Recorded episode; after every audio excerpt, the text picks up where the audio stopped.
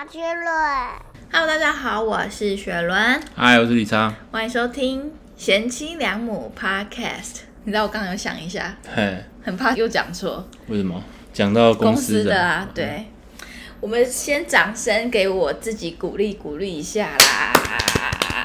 掌声不要停。今天是我们的贤妻良母 Podcast 第八十集，哇，好厉害八十个礼拜啊！我觉得在二十集就一百集了、哎，恭喜恭喜啊！你是不是想象哦。是不是人生没有这么持续努力的做过一件事？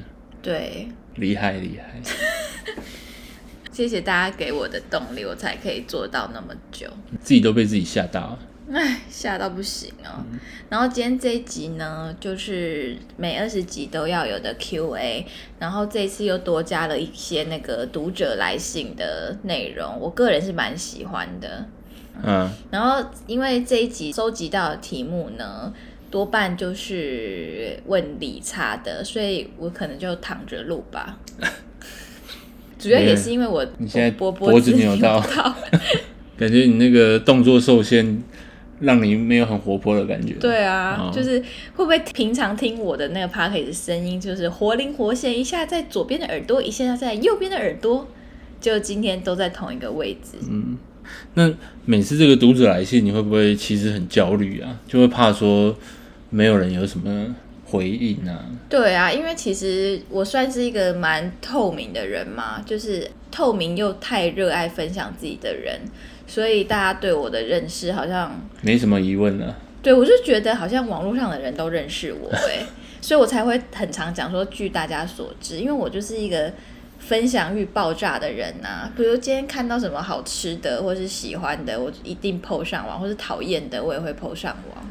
也不会啊，因为应该会有慢慢的越来越多听众啊，也许会有新听众啊。你说本来不认识我的人对啊可他大概看三天 IG 就应该会很了解我这个人了。嗯，而且应该也不是每一个人都会把我们以前的 podcast 听过啊。对啊其实大家有很多不知道的地方。嗯，所以我们这一次的 podcast 收集到的问题呢，大部分都是针对理查，因为理查对大家来说应该算是一个神秘嘉宾吧。是吗？就是你，你不是一个会在网络上面很热络的人呐、对我是一个活在过去的人，什么意思？就感觉自己就是没有使用很多新的东西啊，比如说那就是 IG 啊，哦，对啊或者是男生好像大部分都这样，尤其是你啦。对啦。不过也是很感谢，想不到会有那么多问我的问题你题。会不会甚至连现实动态都不会发？嗯，你好像不会发哎、不太会，但我好像有发过一两次。那你会标记人吗？会啊，就用那个小老鼠啊。好像把你讲成一个老阿伯。对啊，我现在画面是老阿伯在打那个 email 的感觉。好，那我们就事不宜迟，开始进入我们第八十集的第一题。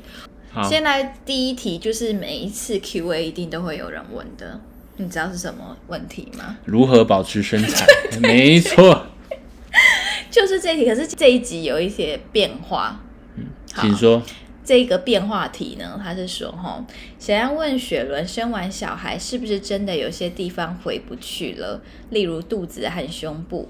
目前本人在怀孕中，也是跟雪伦一样，没吃什么就一直变胖，只好认真的饮控。饮控你听得懂吗？饮食控制，嗯，但每次看到镜子，真的觉得好忧郁，也很担心生完回不去原本的身材。想问雪伦当时是如何调试的呢？问的很深入啊。然后第一个问题是说，生完孩子是不是真的有一些地方回不去？我告诉你是，就是回不去了。嗯，那听众听了不会更 更焦虑吗？这位这位听众，哎哎，我就讲实话，就真的回不去啊，没办法，你就去做医美吧。好惨。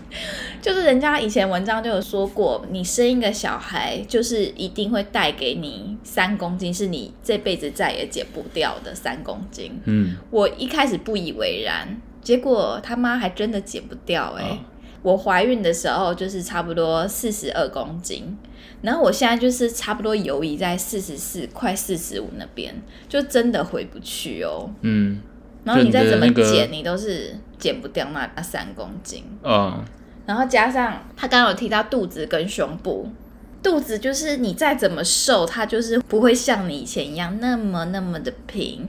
然后你穿一些裤子什么什么的，就是会蛮没自信的。嗯，原本已经很忧郁了，都听完这个更忧郁。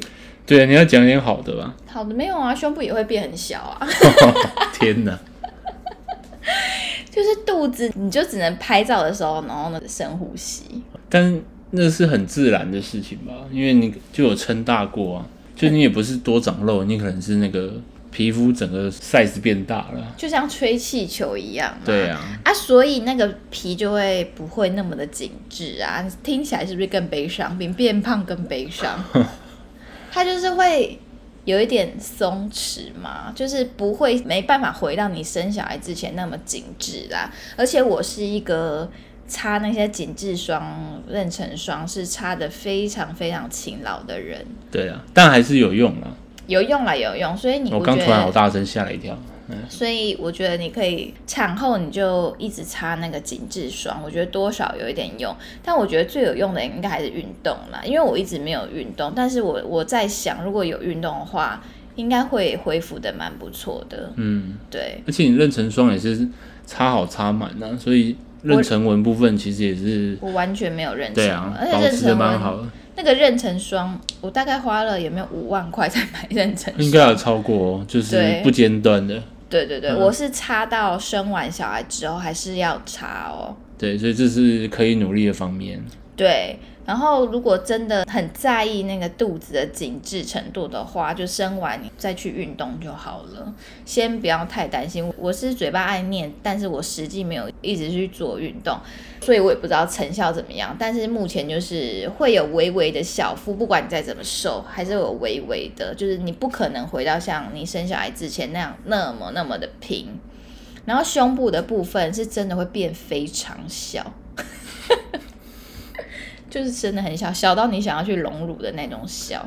嗯，我跟你说，我身边生完小孩的朋友，基本上百分之九十以上都很想要去隆乳哎、这位听众你还好吗？听到现在你还好吗？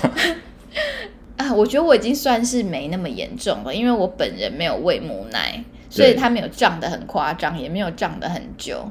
但是消风消下去，就是你的上胸就是会没有肉，然后，哎，就是会没有很饱满。我觉得罩杯可能要差一到两个罩杯。那就那个大家约约一起去隆乳吧。对，我觉得如果你就是生完小孩，你发现你的那个胸部，你觉得这没办法接受的话，就好好存钱去隆乳，或是跟老公说对啊，如果有影响到就是自信方面，呃真的太难过。啊，会忧郁啊，还是可以用钱解决啦。对啊，对啊，先先不要太担心，讲成这样才叫人家不要太担心。就是这是自然现象啊，都都有办法的啦。对，然后你的另外一半也很重要，请你的另外一半来听这一集的 podcast，老公的赞美跟鼓励是非常非常重要的。是，你要不要举例怎么赞美生完孩子的女人？就是她一定会没自信嘛，所以你就要给她很多自信啊。就有时候会突然随堂考嘛，比如说穿这个怎么样啊，或者是穿泳装的时候身材怎么样，这个时候你就要认真一点了，那手机就要放下来，就是要好好的回答。哎、我在怀孕的时候，理查给我追踪超多那种辣妹，我的心情都觉得哈，我现在是一只母猪，然后你都对我没兴趣，什么的追踪一些辣妹，就会导致那个身心灵微微的受创。好的啊，所以这个老公方面也要注意啦哈。好。这个负面教材啊，好，然后他还有说没什么吃就一直变胖，我跟你讲这个非常非常正常。然后我不知道你要饮控的目的是什么。我当时饮控第一个是我的医生很在意小朋友头围的大小，因为他比较提倡那个自然产嘛。那我儿子是因为他的头本来就比预期的大，大概三周以上，就是蛮大的。然后我本人又比较小只，所以医生就觉得这样要自然产的话比较难，所以他会去控制我的体重跟小朋友的头围。嗯，对，但是如果你要决定剖腹啊，还是怎么样，你没有在管小朋友的大小的话，我觉得变胖是真的还好哎，就不要太超过就好了。对啊，因为蛮正常的吧，也不是你在胖，是那个而且我小朋友的体重。呃，我想跟大家分享的是，生完小孩瘦不瘦的回去，跟你在怀孕期间胖的公斤数完全没有关系。嗯，我觉得会瘦的就是会瘦，跟你在呃怀孕期间你是胖呃六公斤还是胖二十公斤，我觉得是没什么差别的。哦，对，然后跟大家分享一下，我怀孕的时候是胖几公斤，好像十四到好像十四到十六吧。差不多吧。对，嗯其实也是正常偏多一点这样。然后我那时候在饮食控制的时候是蛮严格的哦，我这辈子从来没有这样子减肥过，是因为我的医生蛮控制我的体重的。那个时候我是不能吃任何的淀粉。如果吃淀粉，只能可能一口，然后任何的有甜的水果都不行吃，嗯，比如说苹果也不行，小番茄也不行，反正就是只要是甜的水果都不能吃，然后甜食也不能吃。所以我怀孕饮食控制的时候，我是只能吃水煮的东西，菜跟肉。最主要是那个主任啊，就是医师，他真的蛮厉害的。就如果你有破戒还是什么，小孩都孩知道，头稍微大一点，他就都知道，对逼蛮紧的。对。但是后来那个医生已经确定我一定要剖腹的时候，因为、就是、就放宽心了。对，因为就是我的那个骨盆腔狭窄啊，小朋友就确定自然生生不出来，反正就决定剖腹。我真的是大暴吃，我后面那一个月真的非常非常的夸张。我后面那个月，我每一天。醒来就是躺在床上看电视，然后去拿一包那个番薯薯脆片片 在那边吃，然后吃到中午可能叫麦当劳还是什么，或者是叫早餐外送，然后就躺在床上吃东西，然后躺躺躺，边吃一边躺，躺到理查回家，再买晚餐回来，这样子一直躺着吃，对，有没有好怀念？非常非常的怀念，太快乐的日子了。嗯，对，所以我是觉得看你呃饮食控制是为了什么？是为了健康，还是为了身材，还是为了小朋友？你可以自己去拿捏。嗯，对为了身材就刚讲嘛，大可不必啦。对，为了身材，就是你在怀孕期间胖多少，跟你后面瘦不瘦的回来真的是两回事。嗯，因为我妈生我的时候好像胖了二十二十五公斤吗？因为你是巨婴啊，哎，没有哦，她胖三十公斤哦。她呃怀孕之前是四十几公斤，然后生我那个时候七十几公斤，但她也是瘦很快啊，嗯，所以跟体质比较有关系。然后那时候我生完小孩的时候，你先不要着急，因为生完小孩你一定会非常非常的水肿。我那时候生完小孩一量体重，哇塞，一公斤都没减呢。我想说哪样呢？我小孩生出来，然后羊水也没了，我怎么一公斤都没有减？嗯，那时候是因为你身体非常非常的水肿，你先不要着急，然后做完月子的时候，你再慢慢开始。然后那个时候是刚好，因为我们做完月子就开始准备婚礼，然后压力蛮大的，就是没有刻意减肥，但就一直瘦一直瘦，然后刚好又遇到那个肠胃炎，嗯好像两次，就加快了那个瘦的进度。好，就是你先好好的、开心的先把小孩生出来，做完月子之后再说。反正你就是想说，我怀孕这个是我最幸福的时刻，我想要干嘛我就干嘛，我开心就好。反正生完小孩之后再说，保持愉悦的心情。就既然都变胖了，不如爽一爽。对，好，我这边诶、前面还没有感谢我们那个臭直男的粉丝哦，钢铁感觉直男的粉丝们，录完那个钢铁直男之后，感觉男粉丝有变多，有涨涨 粉，你确定吗？不是黑粉？嗯，应该有黑粉啊。好，那有一个听众哎、问我第一个问题是，可以分享理查怎么求婚的吗？他今年要求婚，好烦恼，要用什么招？哎，你确定你另一半没有听我的 podcast？对啊，，直接啪康。对啊，求婚的话，我觉得你们前面要还是要先稍微聊一下风格，哎，对，就是不经意的聊天的时候，要大概知道他地雷是什么。比如说之前有聊过，就是雪人是完全无法接受那个什么，比如在咖啡厅喝咖啡，路人突然跳起舞那一种，就是大排舞这样。快闪舞蹈，对对对，尴尬死。就至少要知道说他可能不太适合哪一种，或者他可能会喜欢哪一种，嗯，先用删去法这样。就比如说他是喜欢低调，只有两个人的，还是朋友一定要在场的那一种？对啊，因为就是你会希望说大家开心嘛。比如说，好秘密练舞练了三个月，结果是他不喜欢的，我觉得就 很麻烦的、对，秘密练舞，然后大排舞这样，还给我劈腿这样。所以还是要看你女朋友未来老婆是喜欢哪一种，然后再去决定吧。那我的求婚之前录 p o d 有讲嘛，那我们今天就稍微简单提，就是比较偏向就是希望朋友都在场的求婚。对，那那个时候是有订一个宜兰的民宿包栋这样，然后在那边搞一个求婚的晚会啦。那他有做一个那个影片啊，请朋友录的影片。对，因为我知道说他最在意的事情，可能就是希望朋友有到场，或者是有朋友的祝福，所以那个时候我比较用心的是在趁他朋友都在台湾的时候，所以我觉得我比较用心的地方是有把在台湾的朋友都找来，然后甚至是没有在台湾的，我也会 IG 录影片这样。嗯，其实也是秘密求婚，所以很怕被雪人发现。比如说找他那些朋友啊，然后大家拉一个群组啊，还不能用求婚当那个群主名嘛。我记得我那时候取的群主名是什么？五月天宜兰演唱会。对对对对对，但是最后还是被你俩包了啦。但还好啦，还好。嗯，嗯，雪人是比较特例，因为他很难被整雷达，到我。的雷达太敏锐了。对，那我觉得另外一个重要的就是还是需要一个总招啦，就是除了你之外的人。哦，所以你那时候有总招吗？我那时候叫甩亚用啊，你说在现场的总招哦。对，因为我要瞒着你嘛，但我又不可能说哦一直不在你身边嘛。嗯，对，所以要电话遥控一个在现场的人帮忙。但听说那天总招的工作被我妈抢走嘛哎，对，最后你妈降临的话，整个又把那个 球 up。球网会升级了。比如说，本来好像只有那种什么气球啊、花啊，结果整个又多进了很多素材 我。好像说这个花不行，赶快再拿去，还是什么气球不够多，再多买几个。对，嗯反正重点还是那个总招，你要跟总招套好一下。如果你是要秘密求婚的话，嗯，对啊。那如果你的另一半是喜欢那种两个人，那就可能比较简单，对，反正就是。他在意的点吧。嗯嗯，对啊。好的，下一题。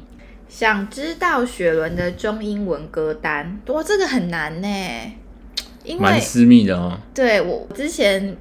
呃，我好像没有在 podcast 上面讲过，但是我私底下，比如说跟理查或者是跟朋友聊天，我都觉得分享歌单对我来讲是一个非常非常赤裸的事情，就很像你裸体给人家看的感觉，因为你的那个歌单就代表你的品味，代表你整个人的感觉跟喜好，所以我觉得很赤裸。然后之前有一张梗图，我非常非常的喜欢，就是有一个。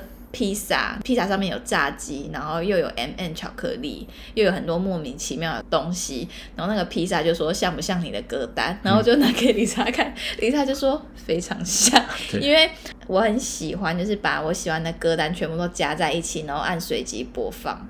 我的小癖好啦，我小癖好很喜欢按随机播放，因为你就会蛮有惊喜，不知道下一首是什么。对但是又都是你喜欢的歌，嗯，然后理查很常在车上听到音乐，就会突然问我说：“嗯，怎么那么跳动？怎么突然接这一首就原本是可能 new metal 啊，那种很 old school 的 new metal，然后下一首是周杰伦这样，下一首是陈绮贞。？”对所以我的歌单就是蛮常这样子。那如果说要推荐中英文歌单的话，哎，我我应该好好准备这一题的，但我没有特别准备，嗯，我就先稍微讲到我现在想到的就最近喜欢的歌手，英文歌单，就是呃 Lenny 呀、然后乐团的乐团的讲的好笼统，Limp Bizkit 啊，然后还有什么啊？呃，小贾斯汀啊，嗯。还有什么啊、一时之间想不到，Pay Money to My Pen 啊。嗯，，The Man，对 The Man，、嗯然后还有什么啊？那个 Imagine Dragon 啊，这种比较流行常见的嘛，对对对，现在也很少去听一些特殊的团了。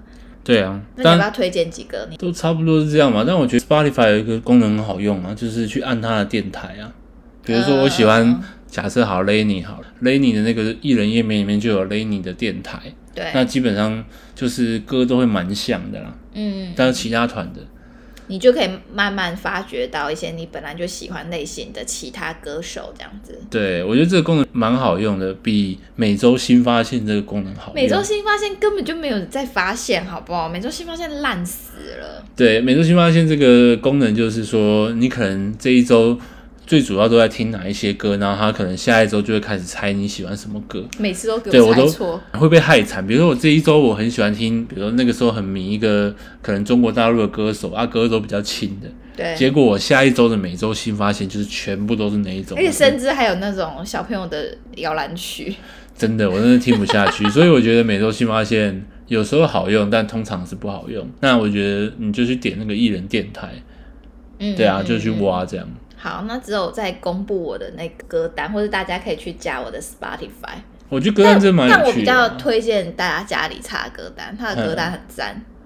对，但我其实好像很久没有去更新歌单。以前在玩音乐的时候，大家其实对那个歌单是蛮在意你最近在听什么歌。对对对对，大家会很在意这件事情，会互相交流，就已经是一个很认真的事情了，不是偏什么你喜欢吃什么，不是。嗯，对，是那种真的有点学术上在交流。那大家在推荐自己喜欢的歌的时候，都会蛮认真的。嗯嗯，对啊，比较有在玩音乐的，大家应该都会很喜欢推荐自己的歌单，是因为有在玩音乐或是有在很认真听音乐的人，他会觉得哦，我的歌单非常的赞，然后会代表这个人就其实你可。以直接去 follow Spotify 的你喜欢的那个音乐人他的追踪的歌单啊。对呀、对，那刚刚讲英文的嘛，中文我觉得我大大的分享，嗯，就中文我很喜欢听那个二零零零金曲，为什么？超 好乐爱。迪，好乐迪必点。对，就是听中文你就会想要大唱特唱，所以大部分我很常听中文系列的老歌，算是老歌了吗？现在已经是老歌怀旧歌曲，嗯比如说周杰伦呐、然后陈绮贞呐？温岚呐，温岚哦，蛮老的。就是有一系列的合集，那种非常非常的赞。中文我喜欢那个大陆歌手啊，叫你曲，的大表哥曲家，嗯也非常不错，推荐给大家。对啊，因为有一阵子好像蛮迷持秀的啦。哦，对对对，池修也有迷过。然后推荐一个大陆的乐团，我我们以前很常听，叫做什么？旅行团吗？没有隔壁团。哦，隔壁团，旅行团，讲错。隔壁团推荐给大家，嗯嗯，这样听起来真的很老哎、就是歌单更新的没有很频繁啊，现在都已经不算很新的歌单。所以我现在是觉得很赤裸啊，很像在跟大家讲说，我就是老了，我就是没空听一些新 歌的感觉。嗯，好，下一题换你猜。那下一题就延续上一题的这个求婚氛围啊，有另外一个网友来信问说，女友指定卡地尔的戒指，关于戒指方面，想跟烈哥请教有什么该注意的地方。好的，我这个也是问到点子上了啦，哎好我也是会问哦，这个朋友。对我这个也算是有跌倒过啦，嗯在求婚戒指这方面，我那个时候求婚的时候是还是觉得好像应该买一个钻戒，虽然雪人在很早之前就已经跟我说，求婚的时候他想要卡地尔的那个没有钻的，就经典的那个戒指，我忘了叫什么名字，反正就是卡地尔的那个戒指。但我那时候就觉得，嗯求婚还是好像还是要有钻戒，我就买了钻戒。对，反正求婚求完了，他就是还是有在 murmur 说好想要卡地尔的戒指。没有就是没有没有，我不是 murmur，我是你戒指一拿出来，我就说，哎、怎么不是卡地尔？对对对，超级没礼貌。是不是，因为我点不是说那个贵还是不贵哦，因为我记得钻戒也是蛮贵的吧。钻戒也不便宜啊，对啊，所以我比卡地尔贵啊。我在意的不是戒指的价值。牌子那些不是，是我在意的是，哎、我有跟你讲过、啊，有有点餐过了啦，对，就是你怎么会就是不了解我？这个就很像，我不知道大家有没有看过《欲望城市》。《欲望城市》我印象最深刻的是有一集那个凯莉呀、那个时候的男朋友是 Eden，然后 Eden 要跟她求婚的时候买了一个戒指，然后不小心被凯莉看到，就是在帮他整理衣服的时候打开包包看到他的求婚戒指，可是这个时候凯莉就开始非常非常的苦恼，因为那个戒指是她不喜欢的戒指。嗯，然后我小时候在看的时候，心里就想说，有必要为了这个苦恼吗？她因为这样子哦，然后跟她的好姐妹讨论说，那是不是我不要嫁给他了？嗯，对，后来长大之后，我就可以理解凯莉的心情。哎凯莉的心情就是觉得说，哎，你跟我相处那么久，然后你竟然会不知道我的喜好，然后那么那么的不了解我，还比较坚持己见的感觉，我就哦，原来他没有那么发神经，虽然还是偏神经一点，嗯，对，所以我在意的点不是说那个东西的价值，是我觉得，哎，我有跟你讲过，表达过很多次了，对。嗯，各位这个直男粉丝们真的是辛苦了啦哦，女生就是，嗯 没有啊，我讲那么多事，你干嘛要自作主张？对对对对对，但是我那时候心情是说比较偏向，就觉得好像求婚就要有钻戒的感觉。对，可是我刚刚讲的这样讲的很鸡掰，对不对？可是我也没有那么鸡掰啊，我也理解啊非常非常的开心，理查理解啊很用心的去挑一个戒指给我。嗯嗯不过说真的啦，就是钻戒，其实你应该也有喜欢吧？有啊，因为是后来我们一起去挑的啊。对啊，然后他的问题是在问说那个戒围啊要怎么量？嗯，你要先去店里嘛，然后你先挑好某一款戒指。那因为你不知道戒尾嘛，所以他会先给你一个借用的，但借用的可能不是你挑的那一款，但不重要，就是让你求婚用的。求婚完之后，你再把借用的还回去，然后再去量它的戒尾，然后再去做你挑的那一款的戒指。对，对对，对现场还是可以换啦，那大概款式啊这样。不过他他想买的是卡地亚，我不确定卡地亚有没有这个服务哎、卡地呃，对啊，不知道，但一一般的那种常见的钻石的店，应该都都是这种服务。对，都应该都有啦。对，那如果你要偷量他戒围的话，我有听过一个朋友是在睡觉的时候量老婆的戒围，但是老婆完全知道，对啊，就很容易被俩包啊。完全知道他在干嘛。尤其是如果他知道你这一阵子要求婚的话，女生就会非常非常的敏感，嗯，一拿手就想说，哎、干嘛？是是想要帮我量戒围吗？那种感觉。对啊，也不用那么辛苦啊，因为搞不好也量不准，所以现在就用这种借用的方式。那刚刚就讲过嘛，最重要的还是说，如果他指定卡地尔，你就买卡地尔吧，不要不要跟我一样挑哦、后面又多花了一些钱，再买一个卡地尔。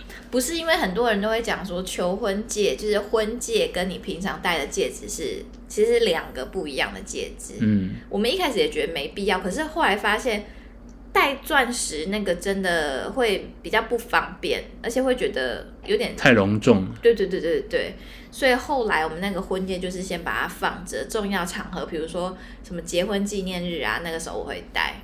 对啊，其实这样也不错啦。哈对，因为卡地尔可能平常戴嘛。对，所以平常我是戴卡地尔，就是后来理查又再买给我一个礼物这样子，嗯，嗯，推荐给大家。但也不一定啊，搞不好这个网友他他女友 order 的就是卡地尔的钻戒。哦，也有可能，对我那一款上也有出有钻的，就是旁边镶一个钻钻，也还蛮好看的。嗯嗯，啊，我突然又想到一个该注意的地方，就是卡地尔的话，我记得我们那时候去星光三月，然后刷星光三月的卡有一些折扣，而且很多积分呢。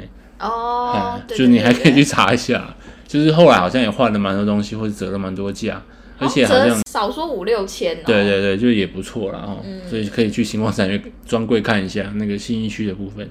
好，下面一题换我哈。好奇为何照片的拖延症这么严重 p a c k a g e 却不太会拖延 p a c k a g e 到底有什么魔法？Magic？对啊，你可以好好的讲一讲，就是你如何这么厉害的一直持续下去，首先，他的问题都很到位。问到点。为何照片的拖延症这么严重？我对照片真的是有莫名的坚持，就是我会希望我 IG 版面那个色调会是一致的，或者是我最近 PO 了太多自己的照片，就会想说不要放那么多自拍，然后要让那个版面看起来比较有自拍、有风景照、有小孩、有什么莫名其妙的食物的照片这种。嗯，所以有可能我今天出去玩，然后我拍了很多的照片，可是我会很想要精心的整理，排出我最想要的版面，或是调出我最想要的色调。可是这一拖，就后面有可能就会啊，就一直拖拖拖拖拖，就忘记，或者是就懒了，或者是啊，我现在再剖出来，就感觉也不对了。就比如说，我跟李查之前去香港玩，然后我都没有 PO 照片，是因为我很想要好好的整理相片之后再来 PO。就一过那时间点，现在再 PO 又会觉得怪，嗯对，所以照片的拖延症是这样子而来。嗯，就对那个自媒体的自己的想法啦哦。对对自媒体对对，有一些莫名的分，坚持这样子。那 podcast 为什么不会拖延呢？是因为为什么呢？我不知道哎、就好像我有告诉我自己说，好想做一件持之以恒的事试试看。因为我这个王某人哈，我从小到大就是三分钟热度，没有一件事情做个很长久，除了我的工作。我的工作是我出社会之后就从来就没有换过的工作。在工作方面，我我觉得我个人啊，算是一个其实蛮负责任的人，嗯，对。但其他比如说兴趣啊什么，很少会这样子持之以恒。比如说学一个什么才艺，也都是学一次两次那种。嗯，所以那个长官如果有听到的话，帮他加个薪啊，谢谢谢谢，太辛苦谢谢了啊。所以 podcast 算是我自己有告诉自己，觉得我好像要试着坚持一件事情看看。第一个是有成就感，就是有大家的支持，跟大家说很好听、很好笑什么的。第二个是因为我每个礼拜可以这样跟李差聊一次天，我觉得很不错。嗯哼，我觉得蛮不错啊，因为你在制作的时候，你已经变成一个固定的循环，比如说哪一天录啊，然后哪一天要把它剪好啊，这样，嗯，就已经变成一个固每周固定的事情。再加上可能就是新电脑很好用啊，谢谢谢谢。但现在已经好像也过了一年了嘛。对啊，嗯超过一年了。谢谢大家给我的鼓励，以及谢谢老公陪我录，还有感谢我自己。希望我有朝一日可以参加那什么 podcast 的奖，你知道吗？嗯像金钟奖、金曲奖那样。现在已经慢慢的开始在累积感言的部分了。啊没错，所以希望我的忠实听众们可以多多推广我的 podcast，让更多人听到那么无聊的频道。好的，好，我的下一题就是这位网友他请我分享烈哥的成长史，可以分成两集到三集。哇，这个题目很大嘞。对，因为大家真的对你蛮好奇的，可是我们没有讲过吗？呃，都一段一段一段经历讲。因为我觉得你有一些故事确实是还蛮好笑的。就比如说什么蛮奇妙的地下室怪人呐、嗯然后其实有讲啊，前一两集都在讲你啊，心路对啊历程什么的。可能 podcast 有讲一点。那如果你想要知道更多，可能那个我之前的部落格也有写一些啦。坐姿体前对，弯，做肢体前弯可以去搜寻看看，部落格应该也有写到一些。那我们真的要做这个这么大的一个题目吗我？觉得等你今年生日的时候，我可以来一次那个深度访谈。好的，嗯，这位粉丝再期待一下，再再等等哈。在年底，他啊生日十二月二十三号。是，嗯，你的要求我们已经收到了，这个计划会如火如茶的展开。那我觉得分享一下成长是，我最近也是有点感想，就是因为我们最近有在做智商嘛，嗯，那其实也会就是好好整理过我自己长大以来，比如说有一些心情啊，甚至家庭关系啊，这样，因为有了小孩之后，你会开始想这些事情。所以我自己成长以来，我觉得就是你也是会知道说自己有哪些缺点，然后有哪一些不好的地方，或甚至是没有办法改变的地方。可能成长史部分会讲到这些东西吧。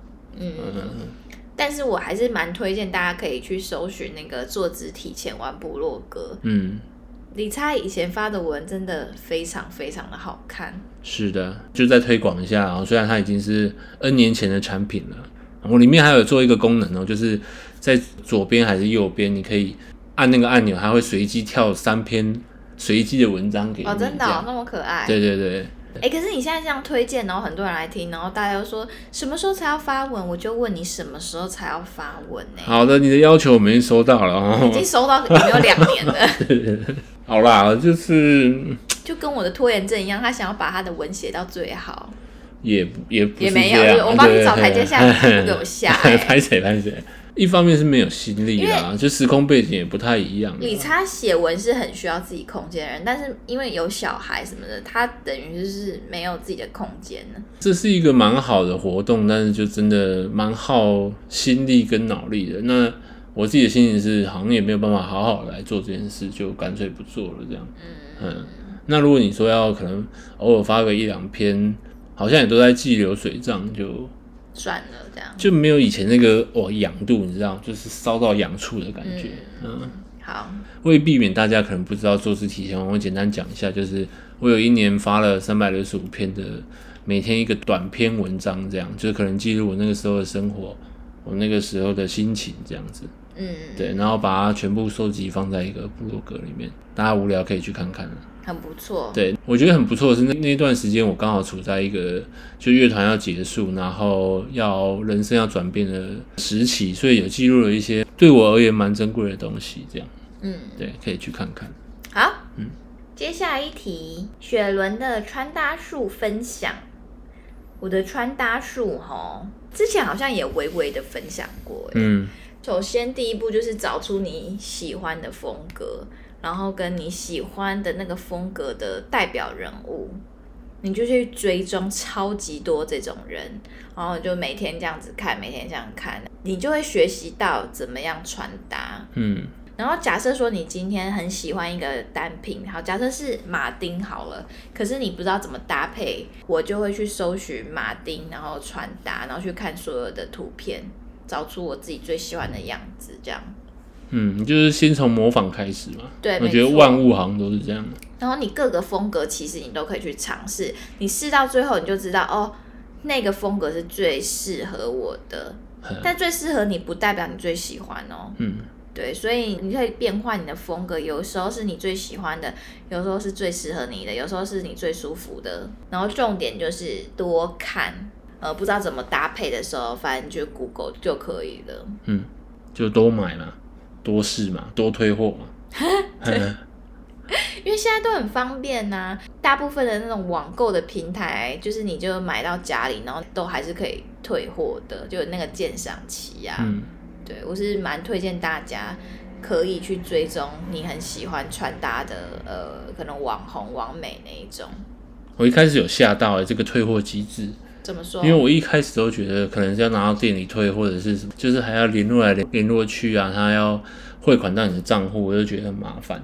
对但那时候学人叫我去超商退货的时候，我才发现哇，真的好方便哦、就是对啊，随时都可以拿去退，这样不喜欢就可以拿去退，这样。也没有随时啊，他就是比如说到货的七天之内啦。对，我是说你可以直接去 Seven，就也不用被限制住这样。对啊，反正你就是到货了，然后赶快试穿，觉得哦，这是我想象中的我要的那样子嘛，不是你就赶快拿去退货。嗯就就是我的穿搭术分享，但是我本人也不是，我也不是说非常非常会穿搭这样。然后穿搭有一个重点，就是要隐藏你的缺点哎，放大你的的优点。优点，对，你就会找出你最优势的地方，然后就尽量露。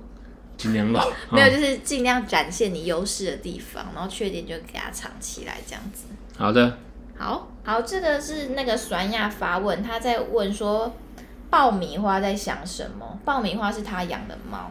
那我就在这边跟大家分享一下，因为其实还是有非常非常多人问我宠物沟通的事情，就是问我现在有没有在接宠物沟通这样子。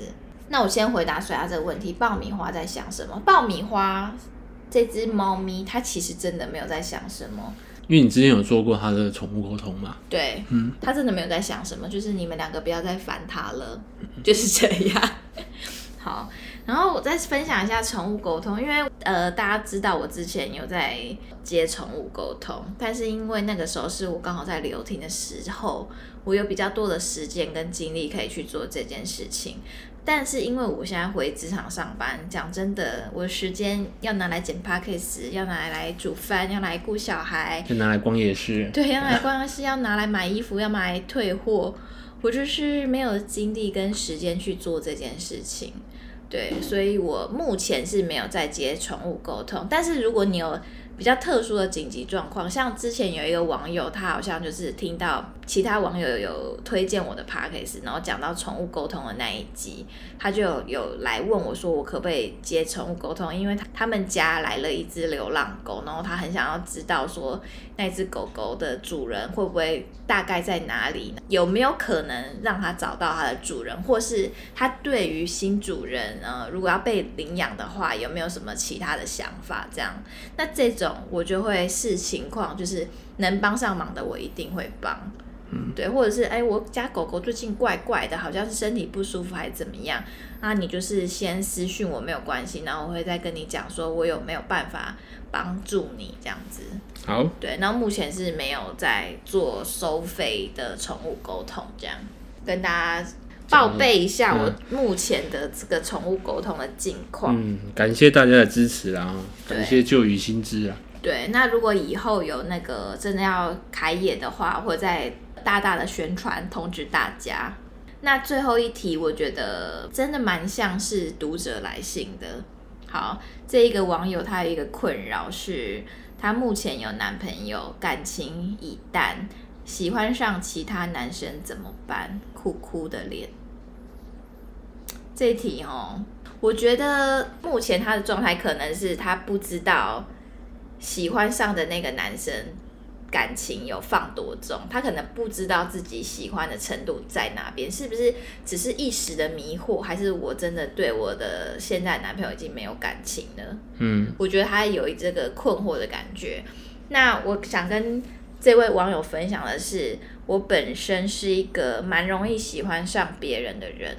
那遇到这种状况的时候，就是诶，我好像喜欢上一个人，或是觉得我有喜欢他，可是又不知道我到底是不是真的喜欢他的时候，我很常用的一个方法是，我会问我自己：如果这个人明天死掉了，我会难过到没办法活下去吗？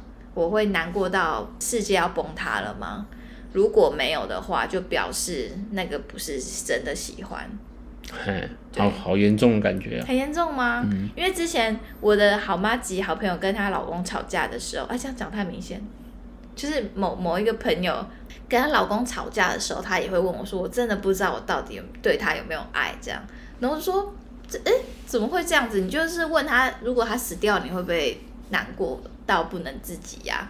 他说：“不知道，好像不会。”所以我觉得，如果你现在是处在这个你自己都不知道自己的想法的时候，你可以反问自己：如果今天这两个人从你的生命中永远消失，你自己最内心深处的感觉会是什么？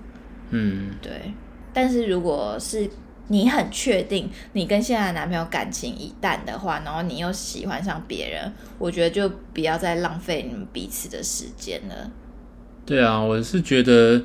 就如果喜欢就去啊，我觉得男女朋友那个关系没有那么复杂啦，就是喜欢就走，不喜欢就算了，这样就以免到你可能未来啊不小心怀孕了，还是就结婚了，那就更麻烦了。对，就是挑一个你真的很喜欢的，这样就都可以尝试看看。但我觉得他的怎么讲？我觉得他真的是卡在。对自己也很有疑问的时候，因为我曾经有问过理查一个问题，就是如果你今天喜欢上别的女生，你会跟我讲吗？嗯，然后理查那时候给我的回答是，他可能会衡量一下，就是是不是真的喜欢那个女生吗，还是怎么样？对啊，因为喜欢其实分很多种啊，嗯，就是你想要的那个东西有没有大过于那个东西带来的缺点啊？嗯，对啊，那个好有没有大过于它的坏嘛？但我觉得。嗯，男女朋友我觉得不用想那么多，就如果那个好蛮值得的，那你就去追求那个好啊。嗯，其实男女朋友间应该没有什么很坏的东西吧？就顶多啊？就是牵扯不多啊，就顶多就是分手嘛。就算你们交往个十年、十五年，就那又如何？就是你们始终是没有结婚呐。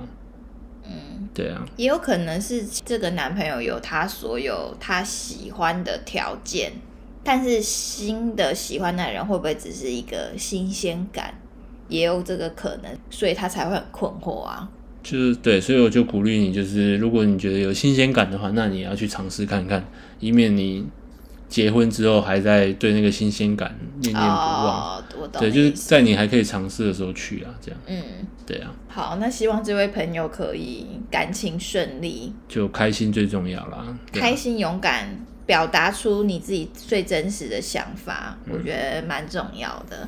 对，但你你要先搞清楚你自己是不是只是一时意乱情迷，或者是不知道怎样，然后做出让你自己很后悔的事情。嗯，对，就是提醒一下这样子。好，那今天我们这八十集的 Q&A 题目已经结束了。如果各位还有其他的问题的话，就是。一百集的时候再发问哇，一一百大关啊！一百大关我好难想象，一在一百集耶，就这样达到了哎，吓到！就希望大家在一百集的时候问我们更多更多的问题。嗯，我们这一次这个读者来信感觉蛮知性的，比较没有那个爆笑的部分，因为平常就已经够爆笑了啊。好啦，那希望今天有解决到读者来信的疑问，还有回答到你们想了解的雪伦跟理查。我觉得看着大家可能生活在过，我觉得感觉也蛮奇妙，就是也希望那个怀孕的很顺利啊，或者是求婚的很顺利啊，嗯，对对对，或者是这个穿搭的很顺利啊，放宽心呐，因为说真的，给自己太多压力或者是太多的猜想，对身体也不好。好，谢谢你的这个那过来人，过来人，就不要给自己心理太多负担。好，那我们这次八十集就到这边，我们八十一集见，拜拜，拜拜，谢谢收听，欢迎订阅，我是小平。